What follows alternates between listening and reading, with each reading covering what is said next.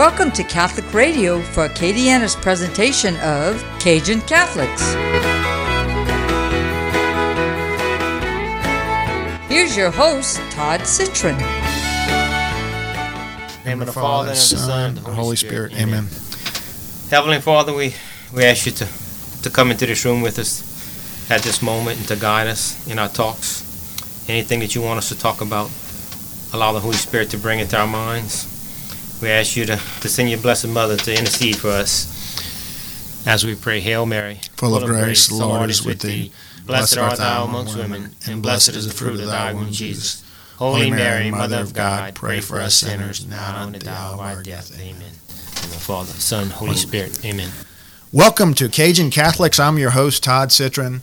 We feature outstanding Catholics from all over Acadiana. Today we have a great friend, great Catholic, great Cursillista, Mr. Clint Judy, seventh generation sugarcane farmer from Franklin, Louisiana. Welcome to the show, Clint. Thank you. I'm glad to be here. Thanks for inviting me. We also have a guest host, no, no stranger to Lafayette, Mr. Calvin James. Calvin, welcome to the show. Thank you for having me. All right, Clint, tell us, tell us a little bit about yourself. Well, um, like you said when you introduced me, I'm a I'm a seventh generation sugarcane farmer, so it's kind of been in my blood for a long time. Uh, have uh, my uh, my wife of 28 years, uh, Emmy Judice, and I have uh, four kids. Um, Hayden, who's married, Connor, who will be getting married in September. My third is Noah, and uh, my my caboose is Ethan. Ethan. Ethan Michael. Uh, so been blessed with a beautiful family, and uh, I guess uh, my faith life journey really started whenever, whenever I made my Cursillo, because you know, I always had a, well, not always, I guess you could say, uh, I was out there wandering like a lot of them for, for many years, you know, just uh, going through the motions, you know, mechanical Catholic, and uh, wasn't until my oldest son, um, Hayden, was actually uh, started school, got to where he's him to make his first communion, and uh, one of the uh, requirements by um, the priest at the time is the parent had to make a holy hour with their with their kid before he made his first communion. So at the time, I didn't even know there was an adoration chapel in our parish, much less having ever been there. So I, I tell my wife, you know, all right, I'll take care of it. You know, I'm gonna go ahead and make the holy hour with my with my son Hayden. And um, like I say, he was 10 years old at the time, so he's 26 now.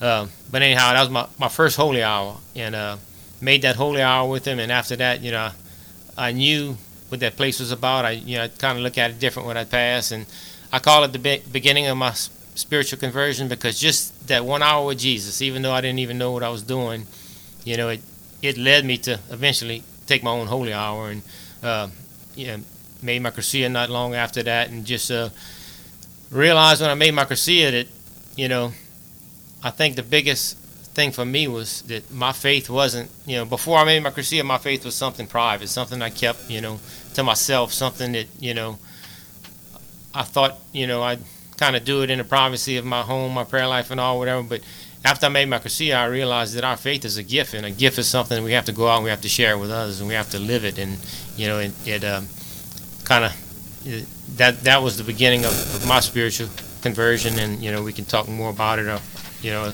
as we Sure, sure. So, Clint, tell me um, early in your life, you know, I have a couple questions. One would be who was the spiritual leader in your family, maybe someone who really was the rock? And, and at what age do you ever remember really getting involved in your faith? At, at what age?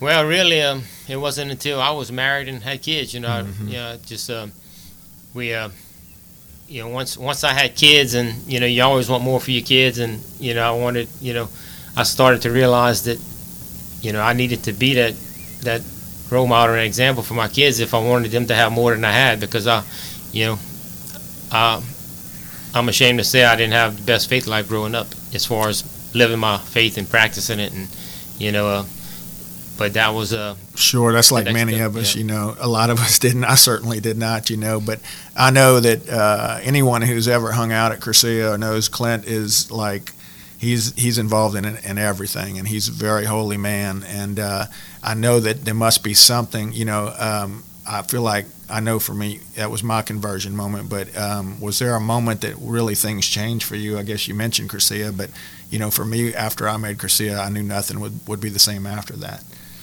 Yeah, and you know, for me, I remember sitting in one in church one day and just hearing, you know, uh, reading a, a passage where you know it said, "I didn't choose you, didn't choose me, I chose you," and I really that that's that's me in a nutshell. I didn't go out searching for God and and find Him.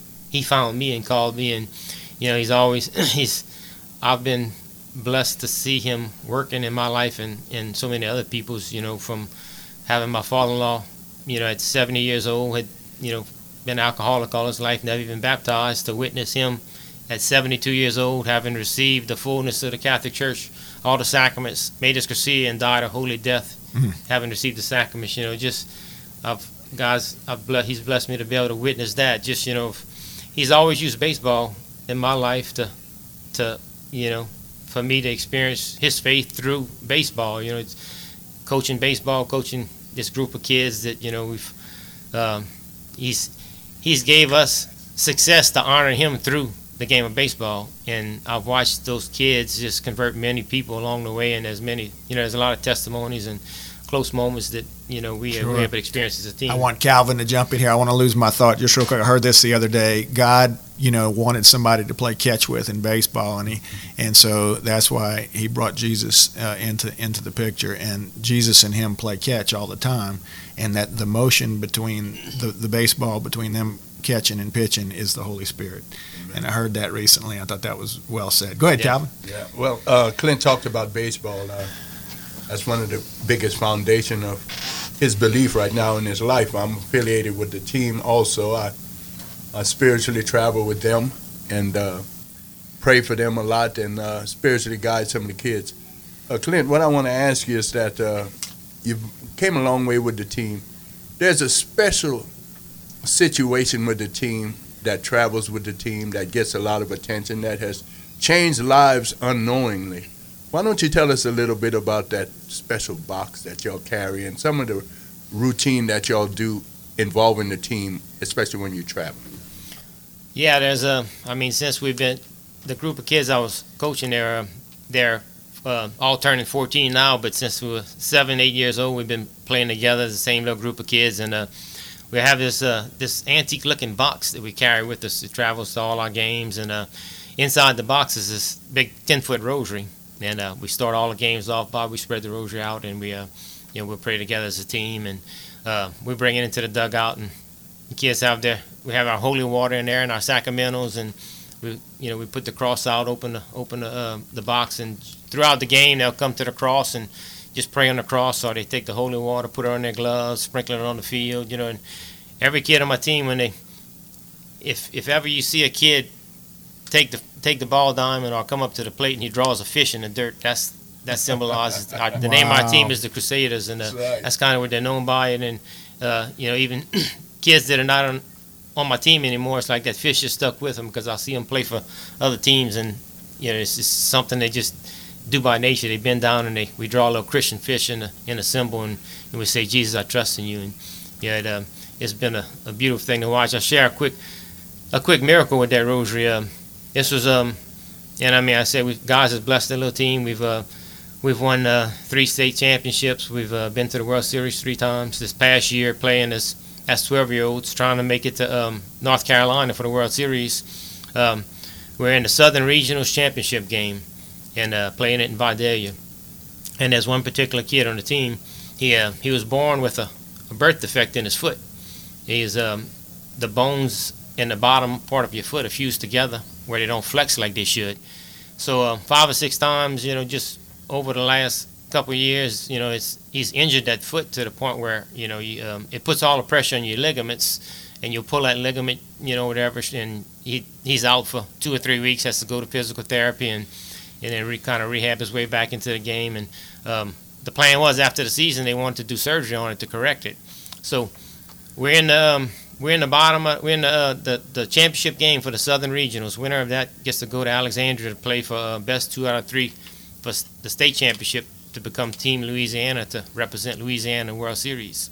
And uh, this particular kid is, is he's scheduled to pitch uh, for that game. He's one of our one of our better pitchers, and so we feel like we we feel pretty good in the game because you know it's a perfect perfect scenario for us with the pitch count in the games. He's coming available to pitch, and um, you know we're we're going into the championship game. Well, the first play, the first inning of that game, he's up to bat. He hits the he hits the ball to shortstop, and he's running hard, trying to beat out the throw to first base. And it's a bam bam play, and he's out, but he comes hobbling into the into the dugout, and uh, I walk up to him, and man, immediately the tears just start coming out of his eyes, and it's uh, I just see that look in his eyes. I've seen so many times. He said his, his coach, it, it happened again, and I knew at that moment he had pulled that ligament. Mm-hmm. You know, the tears are just flowing. He's devastated. He, he sits down on a bench and I said, look, I said, you know, you, we can't control, you know, things happen, you know, it's out of our control, you know, and, and I mean, you work so hard all season to get to that point, you know, and he just, and I mean, he was, he was our rock on our team and, we, you know, he was, you know, he was, he, he was scheduled to pitch. So he goes, he sits down on the dugout, they get some ice on his bag and on his uh, ankle, and I, I tell the, tell the rest of the, the fans, I said, you know, he's, he's done, he's out the game, and so we, we're going through the game, and the, the kid I had in there, pitching, he was doing a phenomenal job. You know, pitching one of the better games of, of the year for him. And you can pitch 85 pitches in the game, and you have to come out. Well, we get to the the, um, the top of the fifth inning, and he pitches his 85th pitch, and the, and the, the game is 0-0. And uh, I walk in the dugout because now I got to figure out who's going to pitch because our pitching staff at that time was pretty depleted from playing a couple you know a couple days in a row. So as I walk into the dugout, this kid stands up and he says, Coach, he says, this is crazy, but my foot doesn't hurt anymore. and I look at him and said, what? He says, yeah, my, if it, my foot, it doesn't hurt. And just to back up a little bit, all through the game, I'm coaching third base, and I keep looking to the dugout, and they have the they have the big cross out on the rosary. One of the kids will they'll be kneeling down by him with the big cross, and I'll I'll come back to the dugout. One of the kids will be putting holy water on his ankle. Hmm. You know, all through there, you know, just they're play, they're praying with him, and they have the big rosary out the box now, and it's it's wrapped around his, his shoulders. You know, he's carrying he's, he's sitting down with the big rosary wrapped around his shoulders before this, and when I come in the fifth inning, this is from the first all the way to the fifth. He's out the game with the big rosary wrapped around his shoulders. I walk in there and he and he tells me he stands up and says, "Man, my, my foot doesn't hurt. This is crazy." And uh, I look at him. I said, "Well, can you bat?" Because he's his spot's coming up to bat in the lineup. He says, "Yeah, I think I can." I says, "Well, can you pitch?" He says, well, "I think so." So I tell him, "Get a bat, go out and swing it." So he goes and he swings it a couple times. He's, "Yeah, I can go." So he comes up to bat. It's zero zero. We're in the top of the sixth inning, and the coaches. I'm coaching third base. I can hear the other coach in the dugout, and the coaches tell another coach, number five is back in the game. He says, "Call timeout. We're going to put him on." And he says, "What?" He says, "Call timeout." Before he calls timeout, they pitch the ball. He hits a home run over center field, and he runs around the bases like nothing ever happened to that foot. He comes out the next game. He pitches three up, three down, shuts them down. We make it to uh, Alexandria, win two out of three in the state championship. Never has any problem with there. We make go to we go to North Carolina, uh, play in the World Series over there. He plays throughout the whole tournament, no problem with that foot. Um, we come back obviously we decided not to have the surgery. We go through um, a year of football, a year of basketball, and we just finished another year of baseball, and he's never had any mm. problems with that ankle. And the reason I know the story so well is because he's my son. You know, and he, uh, he uh, wow. no doubt, Ethan was healed by it was a miracle by the. And it's, it's not the rosary that healed him. There's nothing special, but it's a piece. It's it's rope with a cross on it. But the faith of those kids gathered around him, praying with him. You know, the holy water, just the the I hear stories and stories of, you know, from coaches how these boys have changed their life just by, you know, encountering them the way they accepted their faith and believed, and not just believed, but lived their faith on the field. You know that that childlike faith that the God calls us to. I was able to witness it up close, and you know, it's a, uh, yeah, I, I couldn't be more more blessed to be able to be the one to to stand in as the coach, but really, they did all the work. They just made me look good. Incredible. I love. That's a great story. Yes, incredible.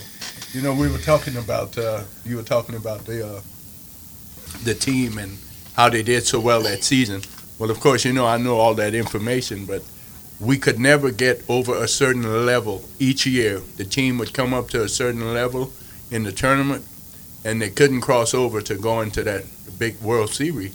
Well, uh, they decided the year before they went to the World Series that, well, actually the same year they was going to do the Pentecostal walk.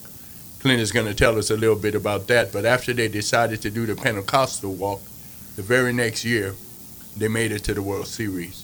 So, Clint, on that note, why don't you tell us a little bit about that Pentecostal walk? How long you've been involved with it and what it entails? Just a little bit of it. Okay, and it's, it's the Pentecost walk is um, every year, um, 50 days after after Easter is Pentecost, and um, it's um, that's the weekend it is done. And what it is is um, a bunch of different groups start from different areas, um, all with a focal point of ending it up in Prairie Ronde um, on on Pentecost Sunday. We start on a uh, on a Friday uh, Friday morning after after Mass, and um, we actually carry a cross in a statue of the Blessed Mother all the way from New Iberia to uh, over over um, Friday, Saturday, and Sunday, three day period. And um, the object of it is is is to to take all the sacrifices of being there. You know, the, it's it's it's when we're we're weak that we're strong. You know, when you're when you're on the road, you're walking. You know, Palanca carrying that cross. As our body gets physically weak, our prayers become stronger, and um, that's something we've done done as a team. For um, I've been doing it myself for you know 11, 12 years now, but as a team, you know, for probably the last three or four years, uh, making it as a team where these kids are actually, you know, a part of, you know, seeing these adult men trying to live their faith out in public. You know, you and you and we pray the rosary the whole way, and we stop and we do the Stations of the Cross, and it's just a um, a year of, I mean, a, a, weekend of spiritual growth for all of us. That you know, you it's like a um, you get out there and you you you you spend three days on the road sweating and, and, and you get blisters on your feet and you you know it's a it's one of those those things I always tell the kids when I'm talking about it. You know, it's it's something. It sounds crazy to to to think about doing it, but the fruits of it, you know, the graces that come from offering that weekend is, you know, as, hard as it is and tough it is to make it all the way to Prairie Ronde, they're always ready to come back the, the next year. You know, yeah. there's a spiritual gift of it that it's always, you know, it, it draws you back. You're listening to Cajun Catholics. Uh, today's guest is Mr. Clint Judice, generational sugarcane farmer from Franklin, Louisiana. Um, so we glossed over it quick. I know some of our listeners uh, never heard of the term Palanca, and, and that's really a lot of what the Pentecost. By the way, it's a Catholic walk. It's not a Pentecostal walk. It just happens to be at Pentecost. Clear that up. But uh, um, so tell us, little, how would you define Palanca? Well, the best way that, that I was able to understand it is like you, um, Palanca is like a, a, a, leverage. You know, you think of um, in a in mechanical standpoint, you're trying to break a, a boat or a lug nut or something with a short handle, and it's it can be impossible to move with our own strength. But you add a you add a, a pipe to that, a cheater pipe, so to speak, and you, you get some leverage on it. That's what the Palanca is. Thus for our prayer, it gives our prayer that leverage to to, to move that, that heart through grace through you know God does all the work. He just uses the sacrifice that we offer as Palanca, and um, you know it's a uh, it's it adds. Uh, you know, I think it was uh, Saint Augustine that said you want to give wings to your prayers and send them straight to heaven. Add fasting to it. You know, Palanca does the same thing. You know that that element of sacrifice. You know that just as fasting. You know that, that selfless, that denying yourself. You know, it, adds that, that element of, of strength to your prayer that that it uh, it doesn't have without it. Yeah, I made uh, Pentecost weekend, and I, you know, I, I, just you know one of the things when I was a little boy, I always liked LSU football, you know, and I always thought what it would be like to run out of that tunnel, you know, and have all those people and and whenever I was at the Cursillo Center Pentecost weekend, it was 2005, and I walked out of those doors from the Cursillo Center. We walked to the church for Mass on Pentecost Sunday, and all the walkers gather uh, at Cursillo, and they, they, they fall on their knees with rosaries, and they're praying, and they make a line from there to the church. If any, if you've never experienced that, it's just it's supernatural. It's incredible. Yes, when I walked out of those doors, you know, I, that was the closest thing I'll ever come to walking out of Tiger Stadium. You know, it was such a, a feeling of euphoria. I was really blinded by the light, like Paul, you know, when, when he fell off the horse, that was me. And I just couldn't see, and I just began to weep, and you could just hear the guys praying the rosary, and it was it was probably that moment for me at Cursillo is something that, that lasted with me forever. And one of the, my testimonies is that I didn't know 90% of the people that were out, were out there that had made the walk, but I felt like I knew every person personally. That was my experience on the other side of, of the walkers. You know, it's like I knew everyone there. And I also had this supernatural crazy feeling that there was a lot of people there that, that were, I don't know if they were saints or, you know, that, that they were maybe deceased. Uh, that's kind of strange and weird, but you know, I felt like there were people there that were supernaturally there. You Yes. Yeah. know, in a Right. crazy way. It was awesome. But thank you for do, for for how you you you you're such a leader on that walk. Well, uh, moving right along, I was talking about uh, Clint earlier about uh, a farmer, him being a farmer. The farmer concept is really re- relevant in the Gospels, where Jesus talks about and God talks about planting seeds and reaping harvests, especially in Matthew chapter 13 with the parable of the sower. You're from a generation of farmers and you serving God now as a farmer. Let me ask you, how does that fall into line with you with planting seeds and reaping harvests, especially you being a believer? How can you connect that with farming and spreading the gospel?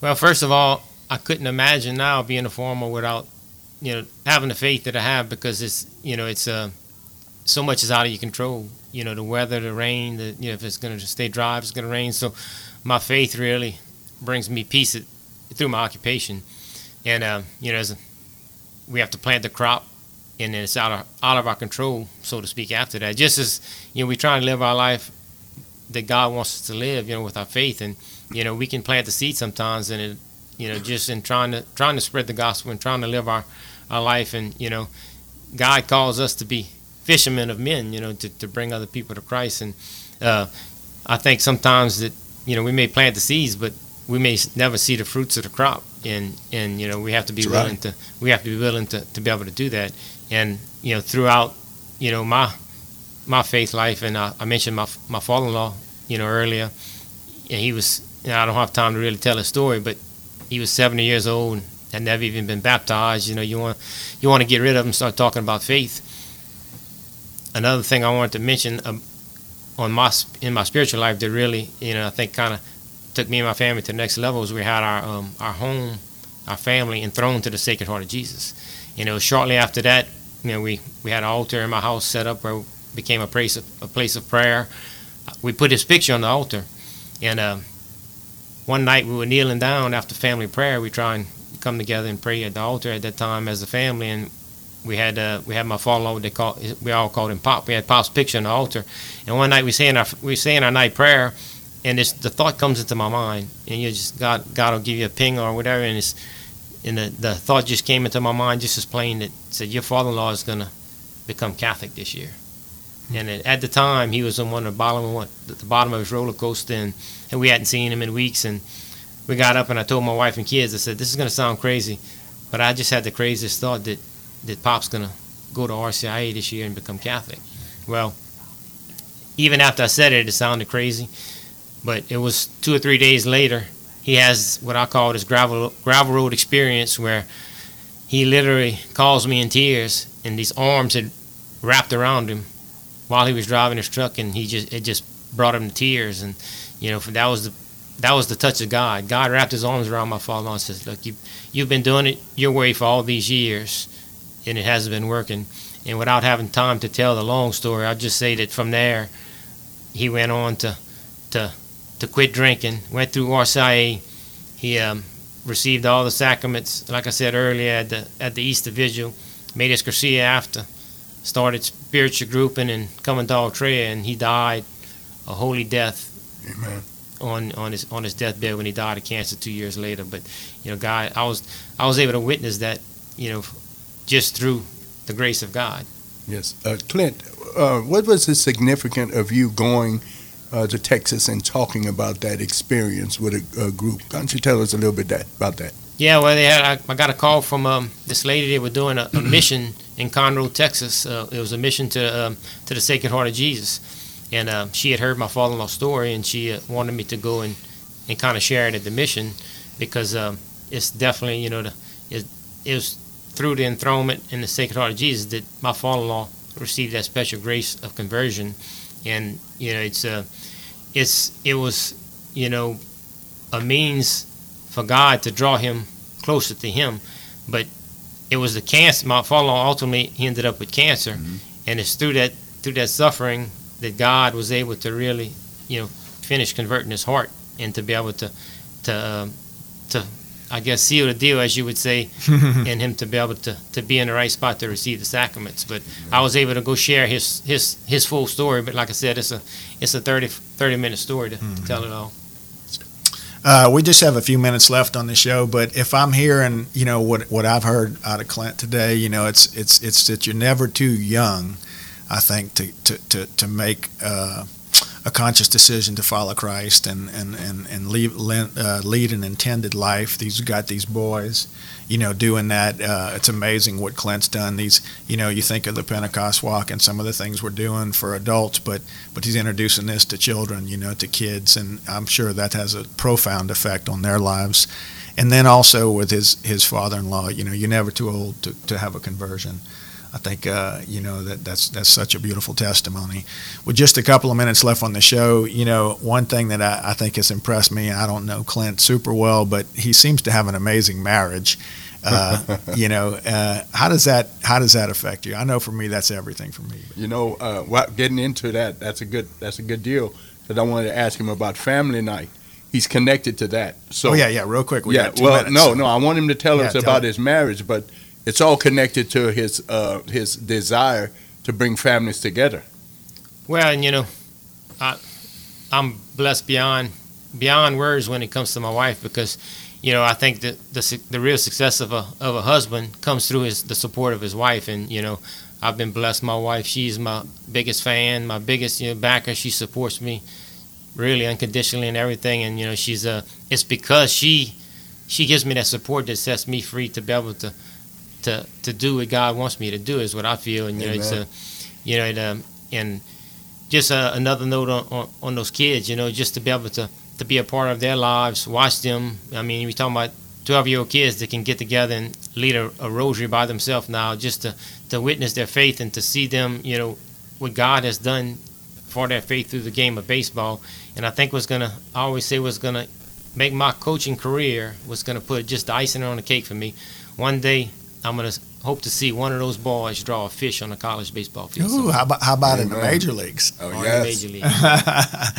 so, you know, those of you who aren't familiar, Ultreya is really a follow up or once a week uh, from Cursillo. It's when men get together and, and keep each other straight, you know, I say, and uh, keep each other honest. But they're doing something unique in Franklin. We don't have a lot of time, but tell them how, how the family's involved. Yeah, and uh, like I said, one, once a week the men the men meet, and uh, it's kind of like you get together, iron sharpens iron. You know, we um, we challenge each other to continue to support each other in our faith. But then the first Wednesday of every month we call it family night, and that's when we open it up to the wives and the children, and we have a special uh, speaker who come in and, and you know just to be able to, to receive that spiritual nugget during the middle of the week and not just count on on the weekends going to mass and you know just to and and it also allows the kids to be able to see their their dads out living their faith and you know that's the best example and we can give them is is by action and showing Well. Clint, thank you for being on the show. We're out of time, but uh, you're an outstanding Catholic. Unleash the Cajun Catholic. And you, again, God bless you, and thank you for being on this show. thank you All God right. bless.